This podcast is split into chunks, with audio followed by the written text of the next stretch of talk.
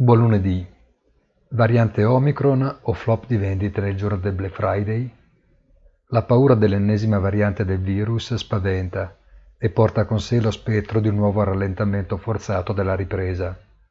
Ma il timore che anche la crescita, indipendentemente dalla pandemia, possa segnare il passo in ipotesi di rientro parziale delle misure straordinarie non è un'ipotesi da scartare. Probabilmente un mix delle due cose condizionerà la giornata odierna, che si annuncia ancora gravida di nervosismo diffuso.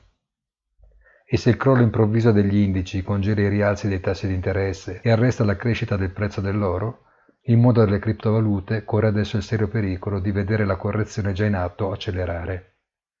Ancora una volta, probabilmente, gli investitori volgeranno con ansia lo sguardo alle banche centrali, fiduciosi nel sostegno delle proprie aspettative.